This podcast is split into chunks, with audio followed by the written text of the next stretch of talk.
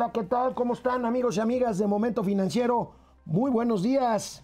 Es martes, martes 6 de abril de 2021 y bueno, pues hablaremos de complots como en los viejos tiempos. Ahora resulta que la CIA conspira para hacer montajes y pues escenificar vacunas falsas. Háganme usted el favor, háganme usted el favor. Pero bueno, no coinciden las cifras de vacunación. Todos los funcionarios dicen cosas absolutamente diferentes. Les eh, comunicaremos, les comunico que el SAT amplía eh, la, el plazo para las personas físicas que tenemos que presentar declaración anual correspondiente al ejercicio 2020. Será todo el mes de abril y todo el mes de mayo. Originalmente era nada más abril, pero se amplía a todo el mes de mayo. Es una buena noticia, es un buen respiro para que pues con calma preparemos y hagamos nuestra declaración anual, que es la obligación que tenemos que tenemos todos los que trabajamos. Bueno, aquí quiero hacer antes de empezar el programa una advertencia. Las cosas que son chiquitas pero que se desatienden se pueden hacer grandes. Ojo en la Comisión Nacional Bancaria y de Valores, que ya de por sí tienen ahí serios problemas con regulaciones, eh, con cuestiones, temas pendientes. Hay un grupo, hay un grupo de 650 empleados y exempleados de la Comisión Nacional Bancaria y de Valores que no saben simplemente dónde están sus recursos de la caja de ahorro institucional. O sea, imagínense, imagínense una irregularidad dentro del organismo regulador de este tipo de cuestiones de ahorro. Imagínense nada más en casa del herrero, asadón de palo, ojo, no dejen crecer esto. Un llamado al presidente de la Comisión Nacional Bancaria de Valores, Juan Pablo Graf, para que resuelva de una vez por todas este problema de gente que lo único que está diciendo es que le den su dinero porque es una caja de ahorro en la que ellos, en la que ellos depositaron sus, sus excedentes para poder generar para poder generar un ahorro. Ahí está esta advertencia, este es un tema que puede crecer ya anda por ahí en las redes sociales. Yo lo retomo precisamente de ahí de las redes sociales. Ojo, es un grupo de empleados y exempleados de la Comisión Nacional Bancaria y de Valores. El secretario de Hacienda reconoce que se va a tener que cobrar más impuestos para poder atender las necesidades de ingreso. Regresamos ahorita. Esto es Momento Financiero. El espacio en el que todos podemos hablar. Balanza comercial. Inflación. Evaluación. Tasas de interés. Momento Financiero. El análisis económico más claro. Objetivo y divertido de Internet. Sin tanto choro. Sí. Y como les gusta. Peladito y a la boca. Órale. Vamos, réjete bien. Momento Financiero. Hemos dicho aquí en Momento Financiero eh, pues de la, necesidad, de una reforma fiscal ante la reducción de los ingresos públicos y de los graves compromisos en materia de gasto que implican, que implican, pues, por ejemplo, las promesas de ampliar las pensiones para los adultos, para los adultos mayores. El secretario de Hacienda pide una discusión técnica y no política de una reforma fiscal. Vaya difícil, difícil reto, Mauricio Flores Arellano, no politizar el tema de una reforma fiscal Seguramente esta reforma fiscal tendría para ello que discutirse después de las elecciones. ¿Cómo estás? ¿Qué tal? ¿Cómo estás, mi estimado Alejandro? Pues sí, definitivamente. Pues esto no es un complot de la CIA. La cuestión de el, el tema de la discusión a fondo de la hacienda pública tiene muchos años. Se ha tocado en un gobierno, en otro también. Este, lo hemos platicado aquí, amigo, que al gobierno de Enrique Peña Bebé le temblaron las patitas cuando se le propuso hacer una reforma que implicara ampliar, pues ahora sí, el espectro de gente que tributa a través de los indirectos, no un aumento, aplicación del IVA, pero a menor tasa a todos los productos y a todos los servicios. Para pronto, un 10%, pero parejo. Así era la idea. Eh, pero pues les dio miedo, les dicho chi, dijeron, no, mejor no, hicieron un Frankenstein, que pues es lo que hoy tenemos, que hay que recordarlo, ¿no? Digo, no quiero estar aquí yo, este, ser el epigmenio y bajo de, de aquí de momento financiero, pero a mí también me han tirado este, con fusil de alta, de alta precisión. No, no, lo que hicieron en su momento, eh, pues lo que hoy tenemos como esquema marco tributario, fue una inspiración del PRD que estaba controlado por Andrés Manuel López Obrador. Ahora, la discusión es muy seria sea, definitivamente no se encontraron los 500 mil millones de millones y trillones de pesos de la corrupción, pues no estaban ahí como la tinaja de Rico MacPato para que se aventaran a nadar por la lana. Pero lo que sí, este, lo que hay son crecientes necesidades de gasto y un endeudamiento que se ha venido acumulando año tras año y que tiende a generar situaciones complicadas. Este, esta discusión eh, definitivamente tiene que hacerse después de las elecciones, pero hay una cuestión técnica muy importante. Empezar a tratar de cobrar más impuestos o ampliar la base tributaria en un momento de recesión es lo más contraccionista que existe. O sea, no hay, una, no hay un momento propicio para hacer una reforma fiscal, pero hacerlo en una recesión implica extraerle recursos al conjunto de la economía para financiar la actividad del gobierno.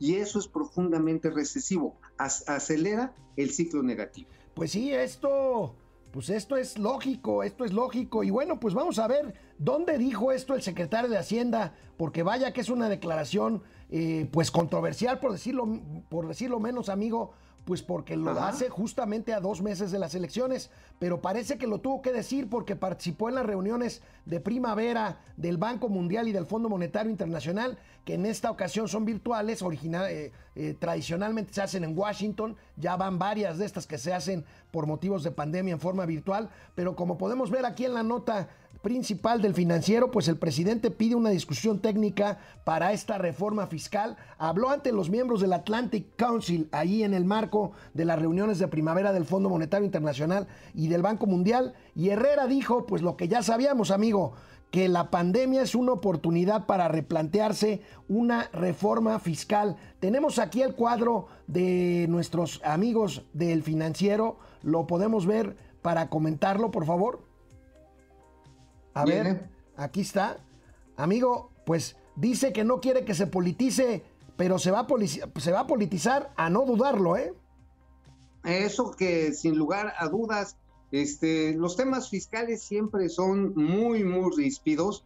Eh, ha habido una negativa, tú recordarás, permanente a, por ejemplo, estos impuestos generalizados al ser ampliado el IVA. Bueno, de hecho, cuando Vicente Fox, tú recordarás, acababa de ganar el primer gobierno de la alternancia democrática en nuestro país en el 2000, propuso hacer un IVA general, decía así, les vamos a quitar y les vamos a regresar copeteado. Y Andrés Manuel López Obrador, en aquel momento jefe de gobierno de la Ciudad de México, decía, pues ¿para qué les quitas la cucharada? Mejor nada más darles el copete, ¿no?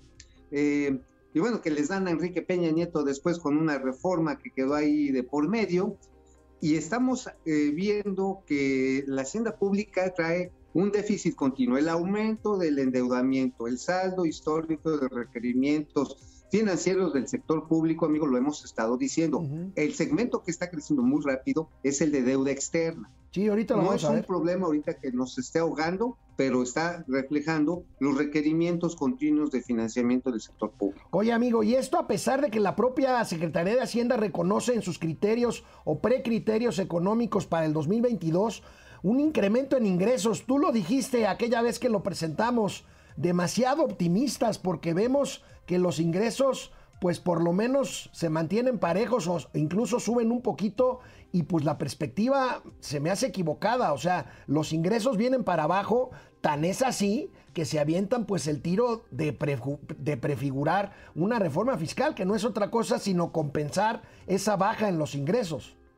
En los ingresos que son tanto tributarios sea, hay que decirlo así, el IVA y el ISR han perdido fuerza, pues por la caída de la actividad económica, el cierre de empresas, la pérdida de empleo, pues digo, si te corren, pues ya, pues ahora sí que haces la llamada japonesa, amigo, ¿no? Ajá, sí, Yamamoto, ya, pum, y ya no pagas. Bueno, este, pues vamos a un corte y regresamos contigo, amigo. Momento financiero, regresamos. Hola Internet, este, ¿cómo están? Eh, felices Pascuas. Fidel Reyes Morales, buenos días, tío Alex y tío Mau. ¿Qué opinión tienen referente a las proyecciones del Fondo Monetario Internacional? Ahorita platicaremos de eso, amigo. Pues el Fondo Monetario está optimista en cuanto a la economía mundial, de que ahí viene rebotando, pero no mucho, no tanto en cuanto a la economía mexicana.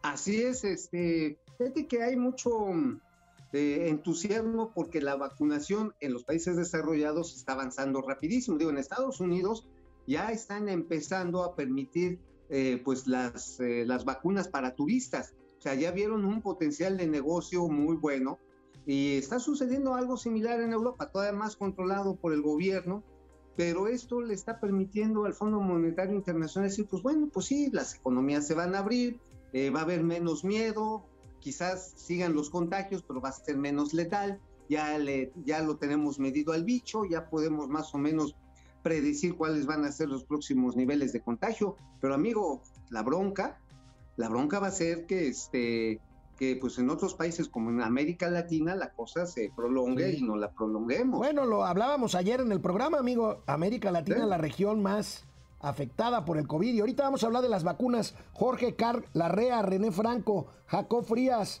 querido Alex y tío Mau. Hoy sí es en vivo y el tío Mau ya le pegó las malas mañas al querido Alex. Ah, caray, ¿cuáles malas mañas, ah, Jacob? ¿Cuáles malas mañas? ¿Cuáles? ¿Cuáles? A ver. aquí estamos, aquí estamos los dos al pie del cañón, ¿eh? Sí, ¿eh? Fernando A. González, excelente día, compañero. Choca Aguilar, un gusto ver al ñoño y al ñero, la pareja virguilla de las finanzas. Ah, caray. Eso, la eh. jiribilla de las finanzas. José Almazán Mendiola, buen día. El presidente debió ofrecer disculpas por la jeringa vacía y a lo que sigue Ahorita vamos a hablar de esto, de lo de la jeringa vacía y el complot de la CIA. Por eso no está aquí Mauricio. Le faltan los, los lentes oscuros para que se eh, manifieste como lo que es ahorita un espía. Regresamos. Así es. Bueno, amigo, pues siguiendo con este tema de la reforma fiscal, pues la verdad es que el secretario de Hacienda, pues lo dijo en el Fondo Monetario Internacional, pues un poco para pues eh, calmar a los mercados de decir que van a buscar nuevos ingresos y no olvidemos también el tema petrolero, amigo. Los ingresos petroleros van para abajo. Y bueno, ayer extrañamente el presidente de la República presumió en su cuenta de Twitter el acuerdo este de la OPEP y otros países no miembros de la OPEP de incrementar la producción, en el que es muy chistoso porque el presidente de México dice participamos, pero pues la verdad es que la producción de México pues ni para atrás ni para adelante, se queda igualita. Simplemente ni siquiera las metas internas se han, cumplido. Y el presidente dice, cumplió México los compromisos de producción y es pionero de alcanzar la autosuficiencia en, en combustibles. Vaya discurso, ahorita lo vamos a ver. Y dice, la gasolina no subirá. Pues si ya subió, amigo. no subirá, pero no subirá hasta la azotea, amigo, porque no alcanza solita. Este, la verdad está en que tenemos presiones de precios directamente sobre los combustibles, hablando del precio de la gasolina, pero también la plataforma de producción, los mismos precriterios de política económica que se presentaron la semana pasada, hablan de que, pues en el mejor de los casos, andaremos arriba de un millón setecientos mil y cacho de barriles por, por, este, por, por, día. Entonces no estamos hablando de una producción que llegue a los dos millones. Ahora, salir y presumir con la OPEP de que mira, sí, nosotros nos solidarizamos, pues no era que nos solidarizamos, era porque aunque pujáramos no íbamos a alcanzar a, este, esos niveles de producción. Oye, amigo, por cierto, ayer subí un tuit, eh, me fue como en feria, pero subí un tuit, como cambió el horario de verano, pues supe que los árabes le aplaudieron a la secretaria de Energía, Rocío Nale, porque logró cambiar el horario de verano. Ah, bueno, bueno, pues, pues, sí, ¿no? Digo, algo, algo hay que, este, hay, hay que felicitar en este país. Oye, por cierto, fíjate que del horario de verano, este, del horario de verano vale la pena destacar que esto se instrumentó cuando había un bajo margen eléctrico del país y se hacía para ahorrar, para ahorrar precisamente energía y evitar apagones. Estuvo a punto de desaparecer o se empezó a considerar hace cinco, cuatro años, decir, oigan, pues si ya tenemos suficiente producción, porque tenemos a los productores privados, tenemos a la CFE, pues ya no tiene caso que andemos haciendo este cambio, ya el margen de ahorro ya es muy pequeño. Sin embargo, se está quedando precisamente porque otra vez el margen, la reserva técnica ya se hizo chiquita, Por o sea, así como tú comprenderás, ya se le hizo así chiquita la reserva. Por la contrarreforma eléctrica. Exacto, entonces esto todavía va para largo, ¿eh? Oye, amigo, volviendo al tema de los hidrocarburos, el acuerdo de la OPEP es incrementar en 350 mil barriles por cada día de mayo y de junio y 440 mil barriles aumentarlos por día durante el mes de julio. Y el presidente, el presidente insiste en su discurso de siempre en materia de soberanía petrolera. Escuchemos. A ver, bien. Pemex es de los mexicanos y eso nos permite tener independencia, tener autonomía, ser un país libre y soberano. Si dependemos por completo de los combustibles, de las gasolinas, del diésel, del gas del extranjero, pues eh, no podríamos resistir ante una amenaza o un bloqueo extranjero. Si nosotros producimos... Amigo, ¿por qué crees que empiezan a surgir en estos tiempos la palabra boicot, la palabra este, eh, bloqueo extranjero? ¿Qué, qué, qué pasa? ¿Qué pasa? Independientemente que ahorita sigamos con los temas rápidos. Pues básicamente, amigo, es crearnos enemigos, enemigos externos, ya sabes, el llamado patriótico a, mexicanos al grito de guerra, Maciosario, un extraño enemigo, profanar con su planta tu suelo, piensa, oh patria querida, que el cielo un soldado en cada hijo te dio. Este es un discurso muy fácil en cualquier gobierno populista, la verdad, hay que ser enfático en que se trata de inflamar el ánimo y en México está muy acendrado, muy acendrado el antinorteamericanismo, ¿eh?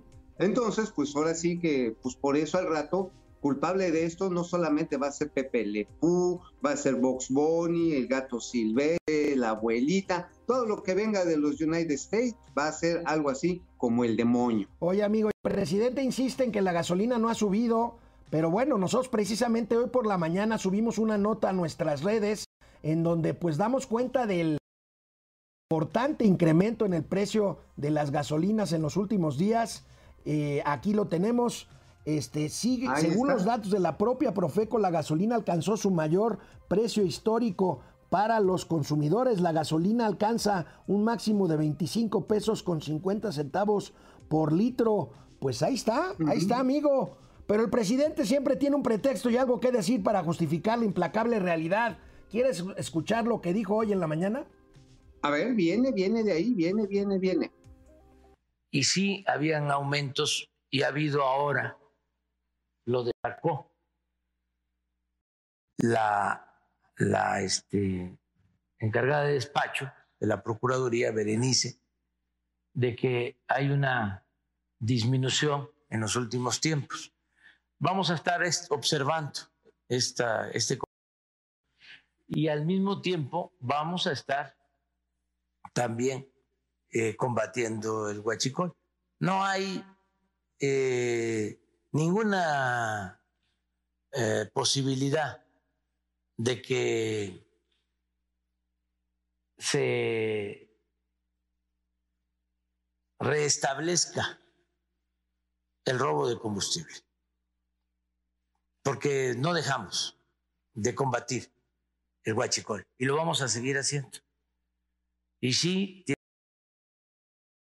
eh, del robo de gasolinas pasaron al robo de gas, pero ya estamos eh, enfrentando este tipo de ilícito y también lo del contrabando de gasolinas. Se está atendiendo, por eso la iniciativa que presenté sobre hidrocarburos, para tener más control Amigo, pues habló de todo menos de por qué subió el precio de la gasolina. Y yo tengo otros datos, amigo. En el primer semestre, en el primer bimestre, las tomas clandestinas de Huachicol crecieron de, fíjate, de mil a 1900 tomas clandestinas en el primer bimestre del año. ¿Qué tiene que ver eso grabando con el precio de la gasolina? Bueno, pues mira, tiene que ver por un lado que, bueno, yo sé que te gustan que los piquetes, este, pero bueno, sí, efectivamente ha aumentado, pero el volumen al parecer se ha con los guachicoleros no extraen tanto como extraían antes. Sin embargo, lo que la nueva modalidad es este arbitraje a través de contrabando, que traen el combustible y lo meten pues por debajo del agua, aprovechando el alto precio que hay en México. Pues si quieres lo platicamos ahorita, ¿eh?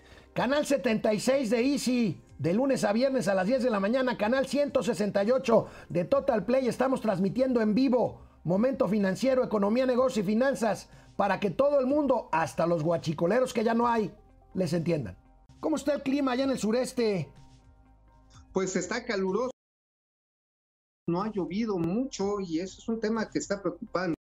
Eh, está preocupando tanto a la población, pero también urbana porque pues como es conocido, se avecina una temporada de sequías fuerte y después de deja caer el agua con todo lo que va. Entonces, y es cuando híjole, salen ahí ya complicado. otra vez los cocodrilos, ¿no? Los cocodrilos con todo y flipper, que es lo más feo, ¿eh? Que ahí andan explotando. Bueno, depredador mercenario. Al decir Marcelo que irá a India, China, Estados Unidos y Rusia para ver si le vacunas, solo sale a relucir que las compras de las vacunas llegaron tarde y esperar fila que entreguen lo que sobre o no de este pedido. En, en caso contrario, nos vemos mañana. Dice, no, aquí estamos. Este, mira, la verdad es que ahorita vamos a hablar de estas graves contradicciones oficial y entre diferentes voceros el- sobre las vacunas, amigo. Cada quien trae sus números. Cada quien y la danza macabra de números es el resultado de la opacidad. O sea, un proceso que se trató de centralizar y ocultar información verificable. Híjoles, este se ha convertido en una pachanga política, no hay de otra manera. Francisco. Francisco García, la inflación está descontrolada, más básica. Tienes toda la razón, amigo, tú que haces el súper todas las semanas. Híjoles. No, sí duele, ¿eh? Ya ahora sí, ya en vez de carrito lleno, más bien llevas medio carrito, ma. Juan Está feo. Manzanero desde Mérida, está ahí muy cerca de ti. ¿Cuánto se hace de Ah, Villahermosa a. Mérida, amigo? Ay, sí, sí, sí, fíjate que probablemente en un par de semanas ande por allá, echarme unos panuchos y ver algunos temas de agricultura. Pili Sainz, Saludos. Pili Sainz, que al menos yo viví en que no, como turista se trató de hacer el distanciamiento social para evitar contagios, los lugareños sin cubrebocas, no en todos lados. Sí, a ver, vamos a ver qué pasa después de Semana Santa. Vamos a la tele y seguimos cotorreando. Bueno, amigo, decíamos que con motivo de la reunión del Fondo Monetario y del Banco Mundial en circular las perspectivas para la economía mundial. Veamos esta pieza que subió precisamente el Fondo Monetario Internacional sobre las perspectivas económicas del mundo. Veamos. A ver, bien.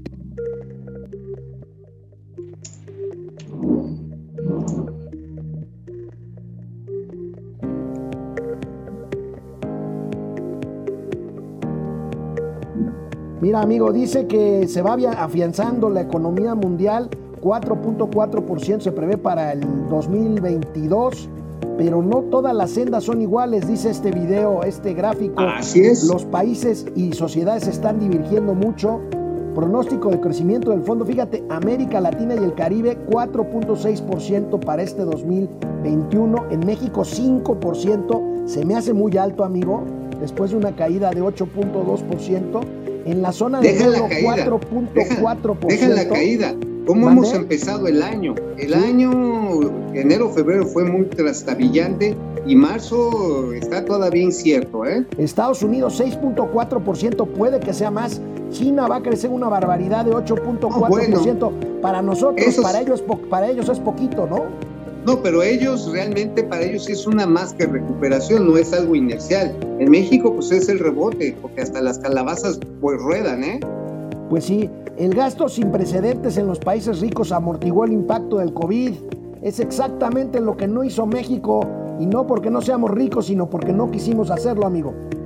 Bueno, porque nos hicieron rico, que es otra cosa, ¿no? O sea, Los sí gobiernos deberían ayudar a grupos vulnerables, eso sí lo hacemos en México, cooperar unos con otros, invertir en un futuro verde y digital, reprobados, y el respaldo debería continuar durante la recuperación. Eso es lo que no hizo y no está haciendo el gobierno mexicano y por eso también el tema de los impuestos, amigo. Oye, pero aquí es curioso, ¿no? Se ha insistido más de una vez, se ha, este, se ha dicho muchas veces que no queremos endeudarnos y que por eso la estrategia que se siguió. Pero bueno, sí aumentó la deuda, la deuda interna y la externa, y no se ayudó. ¿Por qué aumentó esta deuda? Por los intereses de la que ya estaba contratada, por las pensiones que siguen aumentando, pero también subió, amigo, porque pues empezaron a pagar cosas que no deberíamos haber pagado, pero se decidió tomar ese financiamiento, por ejemplo, la cancelación de tu querido, amado y siempre mencionado aeropuerto de Texcoco. Este, pues tuvimos que empezar a pagar esos intereses, tuvimos que empezar a pagar más intereses por los ductos que negoció según para bien el señor Manuel Bartlett. Y todo este tipo de gastos extraordinarios pues están generando una presión que no ha permitido enfocarse, enfocarnos al sector productivo que urge, ¿eh? urge. Mira, amigo, ahorita que dices de la deuda, tengo datos aquí de nuestro amigo el economista Carlos Ramírez. Si me pueden poner el tweet que nos brincamos, si no aquí lo tengo. Fíjate, la deuda externa neta de México en noviembre de 2018 estaba en 93.407 millones de dólares y en febrero de 2021 en 112.342 millones de dólares. O sea, hay una diferencia. La deuda externa neta en México ha aumentado 18.395 millones de dólares desde que empezó este gobierno. Ahí están los datos duros. Híjoles, amigo, pues este, se me, yo vi a Felipe Calderón llevándose esos miles de millones de dólares, me cae. O no, o sabes qué, se me hace que fue complot de la CIA. bueno, me hace que, ahorita, vamos a ver por qué lo del complot, ¿no? De la CIA. Mientras vamos entrando en materia de vacunación, si te parece, amigo Mauricio Flores Arellano, el secretario de Hacienda Arturo Herrera sigue demasiado optimista en cuanto a las vacunas, amigo. Vamos a ver lo que les dijo a, los miembros del Fondo Monetario y del Banco Mundial eh, en inglés. Ahorita vemos rápidamente lo que dijo en español. Bien. We are expected to have uh, to conclude this week Uh, the second milestone of our vaccine uh, vaccination uh, program. The first one was to, to, to be able to, to provide shots to people working in COVID hospitals. The second one is to vaccinate everybody over 60 or all senior, all senior citizens. And at some point, I guess, I guess probably around Thursday or Friday, we will be completing, completing that. Amigo, dijo el secretario textualmente, ya terminamos de vacunar a todos los médicos que trabajan en hospitales COVID y en dos o tres días terminamos con los adultos mayores y empezaremos con los profesores. Amigo, es una locura. Eso no está pasando. No, no se habrá equivocado, no habrá la traducción, bueno, se nos fue Mauricio Flores, ahorita lo retomamos, ahorita lo retomamos, no checan las propias cifras del gobierno. El, secretario de Hacienda ya había dicho que se iban a aplicar 80 vacunas hacia julio, agosto, no hay 80 millones de vacunas, no hay manera de que esto se pudiera dar, pero vamos a ver las propias cifras que da hoy en la mañana el subsecretario Hugo López Gatel sobre la vacunación. Y veamos que no tiene nada que ver con lo que le dice al Fondo Monetario y al Banco Mundial el secretario de Hacienda y Crédito Público. Tenemos recibidas hasta ahorita 15 millones 163 mil 420 dosis de diferentes eh, fármacos de vacunación contra el COVID-19. Ahí lo tenemos. Veamos la siguiente gráfica. Estas son cifras oficiales. Ahí tenemos los embarques de vacunas programadas. Los embarques vienen reduciéndose, aunque hoy, eh, en esta semana, llegarán algunos otros. No parece que haya una planeación no se ve una cosa seria. Y la siguiente gráfica, pues tenemos las, el avance de las dosis aplicadas. Recuerden que las dosis la mayoría son dobles, así que llevamos 9.366.000. Híjole, somos sobre una población objetivo en primera instancia de 80 millones, multiplíquenlo por dos, son 160 millones de dosis, llevamos 3 millones. ¿Ya tenemos de regreso, Mauricio?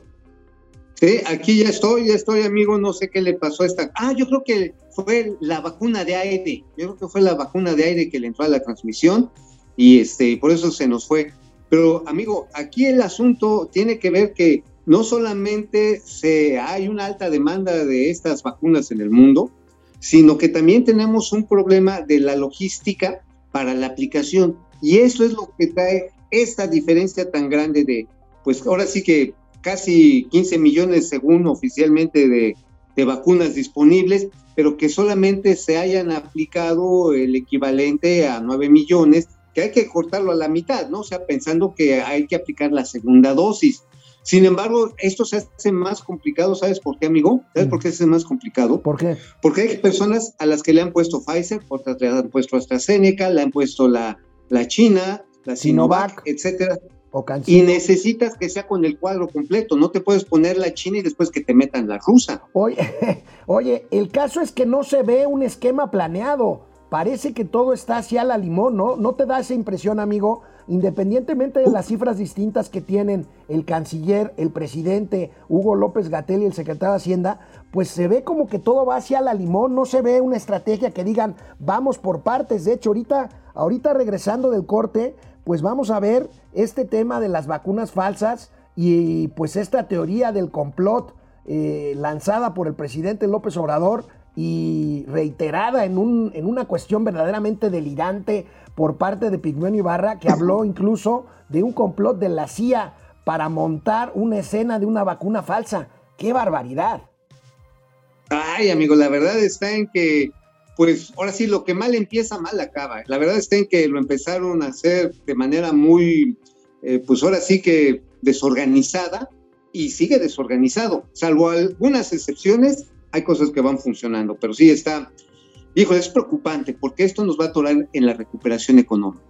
Seguiremos con este tema después de una pausa. Momento financiero, canal 76 de Easy, canal 168 de Total Play. Volvemos, un servidor Alejandro Rodríguez y Mauricio Flores.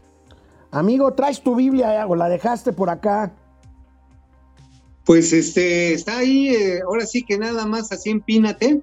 No, no, no. Y a tu- no. Ráfaga a tu Martínez, derecha. ay, apúntale donde puedas. 25 Ok, varos. Saludos, pareja atómica. Los rudos de las finanzas.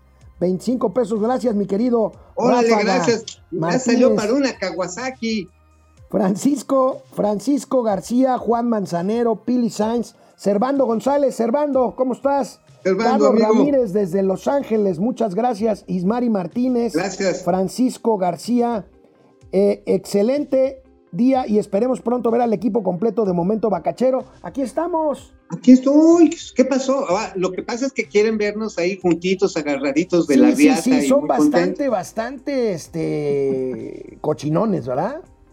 Eh, pero pues mira, este, eh, el jueves ya les damos gusto al gusto, ¿no? Fran- Franco Soria desde Aguascalientes, Francisco Guerra, ese Mau trae el gallo al mero estilo de nuestra muma de Palacio.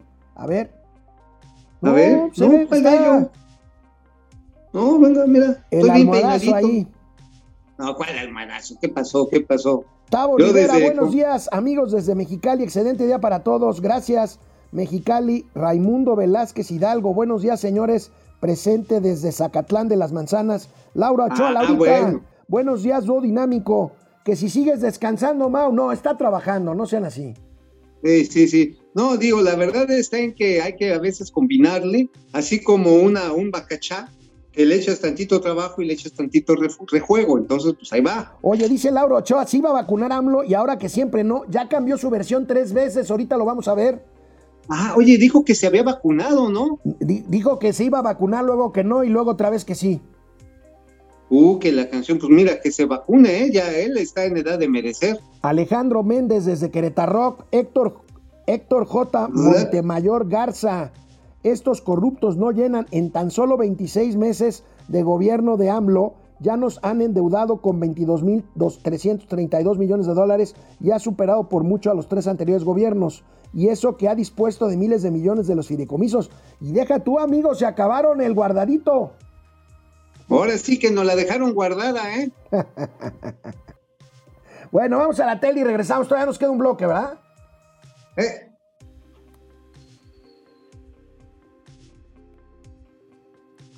Oye, amigo, ya me da pena porque hemos dicho ¿Por que pues, nos cae muy bien Arturo Herrera, pero ¿cuántas veces lo ha desmentido el presidente? Ay, no sé. Pues mira, mínimo, mínimo cuatro. Oye, pero déjame te digo algo, una posición importante que ganó Arturo Herrera. Ojalá que sirva para que la economía sí alcance a recuperarse. Renunció o lo hicieron renunciar Cédric Escalante, Sí, de la- el subsecretario de precisamente de, de infraestructura, y entró en su lugar Jorge Nuño, a quien tú has mencionado varias veces. Que era el director de inversiones de la Secretaría de Hacienda. Ajá, de la unidad de inversiones y él es el que elaboró los tres paquetes que han avanzado muy poco de infraestructura eh, con inversión público-privada. Y el chisme es que, es que Cedric lo estuvo atorando varias veces, no lo dejaba avanzar, por eso se despachan a Cedric y entra este Nuño con la finalidad de hacer crecer otra vez la jugada. Pues bueno, qué bueno con esto que dices, porque el presidente hoy reconoció básicamente que no todos los médicos están vacunados. Y ya ves A lo que ver. había dicho ayer eh, en, el, en el Fondo Monetario el secretario de Hacienda. Veamos.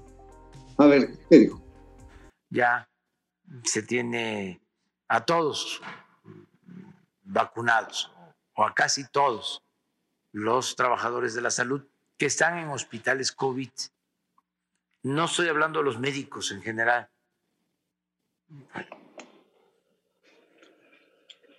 Decidimos que la población objetivo era primero estos trabajadores de la salud. Luego decidimos que eh, teníamos que vacunar a los adultos mayores, porque son los más vulnerables. Eh, Pues Oye, sí, pero este es como, tú, es como la, más o menos la séptima ocasión en que desmienten a Arturo Herrera. Sí, amigo, pues este resulta de que, pues sí, incluso hay manifestaciones acá en la Ciudad de México de médicos, sobre todo de hospitales privados, que no han sido vacunados. Pero aquí dos cosas, amigo. Primero, ni siquiera todos los médicos del sector público cubrieron ya sus dosis de doble vacunación. Primero. Segundo, eh, faltan los de los hospitales privados. Tercero, no solo son médicos, amigo, tenemos que incluir aquí enfermeras, camilleros, afanadores, personal de limpieza que están pues en la primera línea, están incluso médicos de farmacias, de farmacias populares que pues atienden pacientes que después resulta que son COVID. No, y además hay que vacunar también al personal administrativo, porque no lo olvides, la gente que está en el escritorio, en las computadoras, viendo, administrando los recursos de los hospitales, pues quieras o no, entran a áreas que están contiguas a zonas de infección.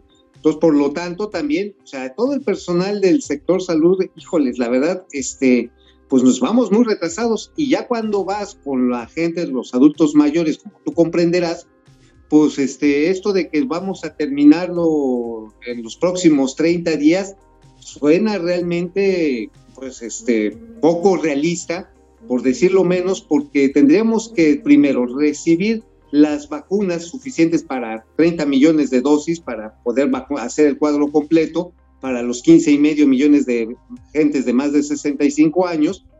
Y después deberíamos estar aplicándolas a una velocidad que, este, que pues está muy por arriba de la, pro- del promedio que hoy llevamos. Tenemos que estar aplicando entre 400 y 500 mil vacunas diarias. O sea, híjole, sí está complicado. Y sobre el tema de esta imagen que circuló profusamente el fin de semana largo de una vacuna, no vacuna, pues, que no inyectaron a uno de los viejitos, pues el presidente se refiere a esto. A ver, vamos a ver. A ver, ¿qué dijo? ¿Qué dijo? que hay un caso en donde están poniendo una inyección. ¿Sí? Un caso. Se han aplicado aquí en la Ciudad de México, donde fue este incidente, como un millón doscientas mil vacunas. Entonces, de repente, un caso lo vuelven nota nacional. No, eh, lo que hay que ver es si no fue montado, porque son capaces de todo. No sé usted, pero yo conozco un periodista y un canal de televisión que era especialista en montajes. Entonces, no les tengo confianza. Me llamó. Amigo, ¿por qué, ¿por qué todo tiene que girar en torno a él en vez de tratar de buscar una explicación de lo que pasó con una escena que todos vimos? Y ya amenazó con A ver. mañana recrear ahí en la mañanera el famoso montaje de hace 15 años del caso Florence oye. Cassés. Oye, amigo, el caso este de la vacuna no vacuna, este, pues no fue montado porque al viejito lo llevaron a pie, no fue en caballo. O sea, pues, hay que hay que explicarlo. Este, pero, a ver, no, no fue un caso, ¿eh? No fue un caso. No. Hay cuatro casos que están firmados. Así es. Ajá. Ahora, eh, como tú dices, a ver, ¿por qué centrar en que todo es contra mí? Porque en las redes sociales la gente empezó a despotrincar precisamente subiendo el tema a un tema político, lo escalaron. Ahora, hay que hacer una investigación muy seria, porque aquí lo que está en riesgo es la seguridad y la credibilidad del programa de vacunación. Ahora, esto es muy importante porque si no la gente va a decir, híjole, si me vacunaste o no me vacunaste. Hay un protocolo muy claro que deben de seguir, te deben de enseñar la, la ampolleta, cuando sacan el líquido, mostrarte el líquido, ahora sí, literal, cuando te la meten y cuando te la sacan, decirle, mira, ya está vacía y tirar la jeringa. O sea, ese protocolo es básico precisamente y es lo que hay que recuperar, no perdernos en que si fue la CIA, en que si fue James Bond, que fue la KGB, Lo que pasa es que después de lo que dijo el presidente López Obrador, que acabamos de escuchar, Epigmenio Ibarra, el impresentable propagandista de la 4T, sugirió en un tuit que la CIA está detrás de un montaje para perjudicar al gobierno de Andrés Manuel López Obrador. Amigo, y Hugo López Gatel, ¿qué crees? ¿Desmintió a Epigmenio y a su jefe, el presidente de la República, o no? Uy, ¿qué dijo? A ver. ¿Cuándo tendríamos resol- respuesta de esta Pues situación? eh, lo más pronto posible. Eh, vamos a ver qué tan aparatosa es la explicación o qué tan tantas ramificaciones tiene. Y efectivamente, como señaló el presidente, no descartamos ninguna hipótesis, desde un posible error humano hasta un montaje en el que tanto la persona aludida como personas externas a la operación pudieran estar involucradas a lo mejor en presionar, en sobornar o en inducir una conducta inadecuada. Si esto se documenta, las sanciones pueden tener carácter incluso penal y extenderse también a aquellas personas que pudieran haber sido partícipes de un elemento así, incluso como autores intelectuales. Entonces vamos por todo y lo vamos a hacer lo más pronto posible. ¿Cómo ves, amigo, Pues- al señor Gatel? Pues mira, este, no se metió a, pelearse directamente con su jefe.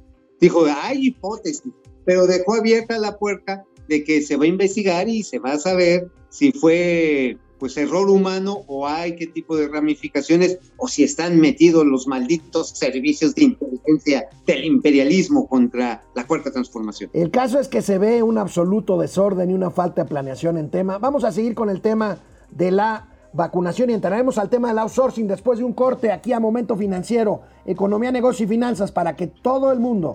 Les entienda. Bueno, pues regresamos aquí a Internet. Eh, Ricardo Rivera, Fitch ya dijo el altísimo riesgo de impago de Pemex. Sí, pues ya lo tienen en nivel de basura, ¿no? Sí, no, ahí tenemos que ya los bonos, pues este, pues están esperando a ver qué pasa. De hecho, es uno de los motivos del mayor endeudamiento externo, porque el costo del financiamiento ha subido. El costo del financiamiento para Pemex por esta pérdida de calificación. ¿Cuánto está pagando Pemex ahorita de, de tasa por sus papeles? 8%, ¿no? 7.5, ponderado como 7.5% en dólares, ¿no? O sea, es una barbaridad. Si la tasa de interés en dólares está en punto .5, pues deja ver el tamaño animal que te la están dejando Cayetano Frías. no, ¿eh? más, no más siete puntos, amigo. Ajá, ahora sí, siete puntos, pero ¿en dónde? En la jeta, man, porque te abrieron todo. A Mauri Serrano, ¿quién será la rubia que salió del cuarto de baño de la habitación de Mau? Ah, no, pues es, es mi mujer, chinga, pues ¿qué, qué, qué creen? Digo, por un rato, pues, es mujer. Félix Telmo Ceballos, vacunas con aire. Rubén Ramos, saludos al chicote y mantequilla. Aprovecharán por fin los aerogeneradores, por lo menos para llenar las jeringas de aire. Bueno, Ándale, sí. Pues sí, es que sabes que eso fue lo que hizo enchilar al presidente. O sea, yo creo que el señor Jesús Ramírez, que es el vocero, el bobocero de la presidencia, se la pasa cilindrando todo el día al presidente. Es como Grima, ¿te acuerdas de este este capítulo del Señor de los Anillos, en el que el señor Herold, que era ahí de los, los lingas, este, el lengua de serpiente le estaba cuchicheando todo el tiempo. Así me imagino que ahora sí que le anda soplando a la orejita al presidente y diciendo, Qué barbaridad. Sí, le está echando muchas cosas que no son ciertas. Ari Loe, David Hurtado, saludos a la mejor mañanera, gracias. Miguel Martínez desde Oaxaca, José Manuel eh, González Ochoa, César Augusto Minguet, Gerardo Enrique González Granillo, Leti Velázquez. Ya me vacunaron, espero no sea falsa. No, no, no, Leti, felicidades.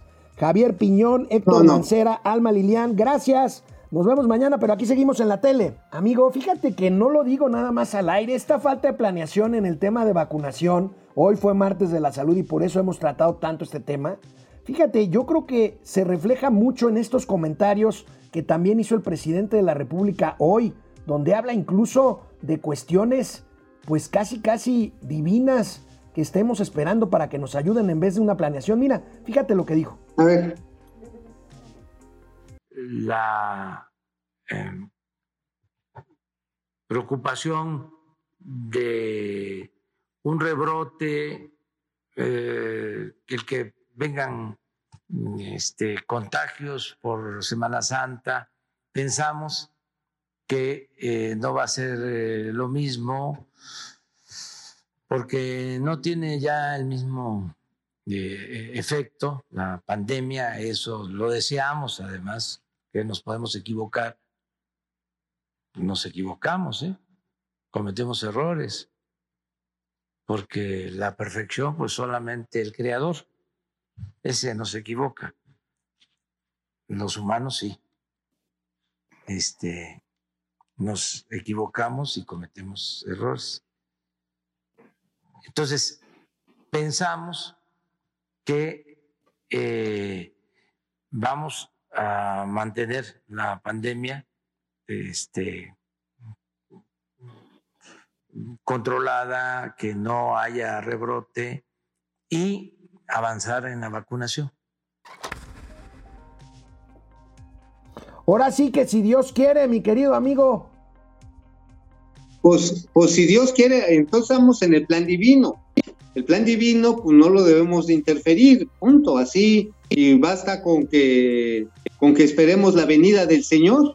Este, yo sé que tú la estás esperando, pero no, no, pues, no, no, no, no, no, es que mira, hay que ser serios. Eh, si vamos a entrar a temas teológicos, hay que insistir que ahora sí, como dirían los santos eh, patrones de la iglesia, Dios dijo, ayúdate que yo te ayudaré. Pues claro, o sea, para eso nos dio habilidad para todos, y con respeto a toda la gente que tiene estas creencias, por eso la racionalidad y la capacidad de libre albedrío es fundamental en el orden divino, si vamos a hablar de eso. Pero lo que no se vale es pues esperar a la buena de Dios, ahora sí, a ver qué nos pasa.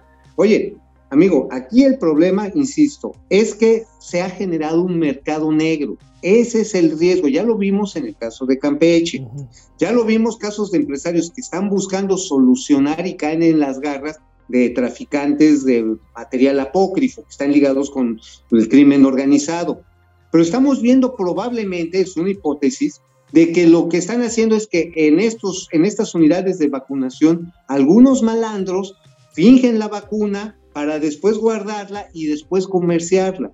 Los mercados negros siempre surgen cuando hay una extrema regulación sobre un producto altamente demandado. Ahí no hay plan divino, esa es acción de los seres humanos. sí, amigo, ¿eh? y sobre todo una centralización, como lo está tratando de hacer el gobierno mexicano, que en lugar de ayudarse de otras posibilidades como redes privadas de distribución, farmacias, hospitales, pues lo hace directamente él. Ahí está, ahí está el riesgo. Y bueno, mañana platicaremos de que ni siquiera el presidente tiene certeza de si se vacuna o no.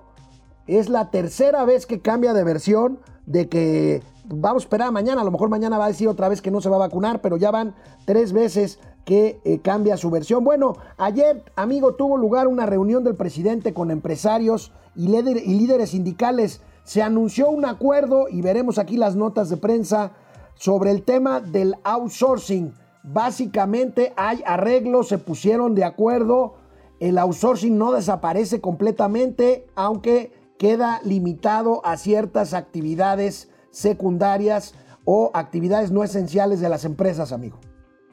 Así es, pero mira, primero lo primero, hasta que no salga en el diario oficial, le pueden cambiar cosas. Acuérdate que aquí muchas cosas se hacen, muchos proyectos de gobierno, onda chimoltrufia. Ahora sí que, así como se dice una cosa, se hace otra, pero mira, el punto final al outsourcing es como se venía generando que permitía que básicamente toda una empresa no tuviera personal o nada más registrar uno y todo lo tercerizaba. Ahora, ¿quiénes son los que de alguna manera entran en mayores problemas? Porque hay que verlo así, esto fue una pieza de negociación. Van a ser las empresas del sector automotriz y las empresas shelters, que les llaman, para las maquiladoras de exportación. Ahí vamos a ver un golpe muy fuerte, precisamente porque las unidades de producción de la industria automotriz o de la maquiladora requieren áreas muy específicas de contrato y no pueden tener solamente el 25% de su personal bajo esta figura de outsourcing. Y en el momento en que los tengan que sindicalizar o meterlos dentro de la nómina de la empresa, el costo puede ser tan alto que no lo vayan a poder pagar. Y eso incluso le puede ocurrir al mismo gobierno. Imagínate cuántos trabajadores tiene de outsourcing el gobierno, amigo. No, bueno, tan solo Palacio Nacional, todo el personal de limpieza que se encargaba eh, de tener en buen estado eh, ese recinto, pues eran personal de outsourcing. Ahora, imagínate, imagínate meter a todo el personal que tienen en tercerización, los vigilantes, que también muchos son del sector privado en las en las entradas de las dependencias federales, gente que tienen que contratar para servicios de informática, que los tengan que meter a la nómina de gobierno, pues no va a haber lana que alcance, ¿eh? O sea, Oye, hay un punto... Perdóname que te interrumpa, los, los empresarios quedaron más o menos conformes hasta ahorita de este arreglo, da la impresión. Más o menos, yo diría que más o menos. Hay un punto en el que están de acuerdo, que creo que es muy importante, y ese ojalá que no lo vayan a cambiar. El punto está en que, por ejemplo, la empresa El Patito SA puede tener la empresa El Patito B SA para que le preste los servicios a sí misma. Es decir, el insourcing es factible en esta figura, lo cual le contribuye mucho a estas empresas, las insourcing, para subcontratar por otro lado y venderle el servicio a la empresa madre. Entonces, esa figura es positiva, se logró mantener porque la querían desaparecer. Sin embargo, y se repito, en el caso de la industria automotriz y de las maquiladoras, esto puede ser muy problemático, ¿eh? Muy problemático. Bueno, pues vamos a ver qué ocurre con esto. Diversas reacciones, un comunicado del CCE, otro del Coparmex. En fin, creo que quedaron bastante. Ahí está el del CCE. Eh, veamos este, eh, la ampliación de la parte ahí. Ahí está en la reunión en, la que participaron, pues hay un acuerdo, eh, pues básicamente sobre lo que dices tú, amigo. Vamos a ver esto hasta que sea eh, una ley ya publicada. Este, y bueno, ya para irnos, amigo, amplía, vamos a ver la nota del SAT. Eh, amplía el SAT el plazo para que las personas físicas presentemos nuestra declaración fiscal correspondiente al ejercicio 2020. Originalmente el plazo era nada más este mes de abril y lo amplían hasta mayo. Es una buena noticia. Se esperan 7 millones 600 mil declaraciones, amigo. Bueno, mira, qué bien que el SAT está sensible a la circunstancia de 2020 y principios de 2021, que ha sido muy difícil. Y no todas las empresas, no todas las personas físicas han tenido la posibilidad, primero, de hacer la información de sus reportes mensuales pero tampoco ha tenido la posibilidad de redocumentar o documentar todos sus gastos y todos sus ingresos. Algunas personas perdieron el ingreso y este periodo sirve para hacerlo más expedito y sobre todo, pues si hay saldos a favor, cobrarlos y si tienes saldo a pagar, pues pagarlo a tiempo, ¿no? Bueno, pues ahí está, amigo, nos vemos mañana. Mañana seguirás por allá, eh, nos conectamos mañana y para tener el gusto, como siempre, hacer el programa juntos, Mauricio. Así será. Hasta mañana, nos vemos.